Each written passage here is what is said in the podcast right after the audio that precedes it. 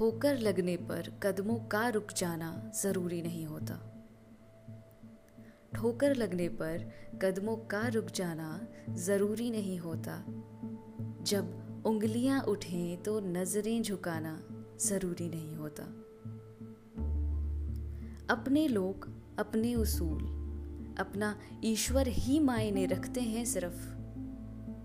हर शख्स के सवालों के जवाब देना ज़रूरी नहीं होता।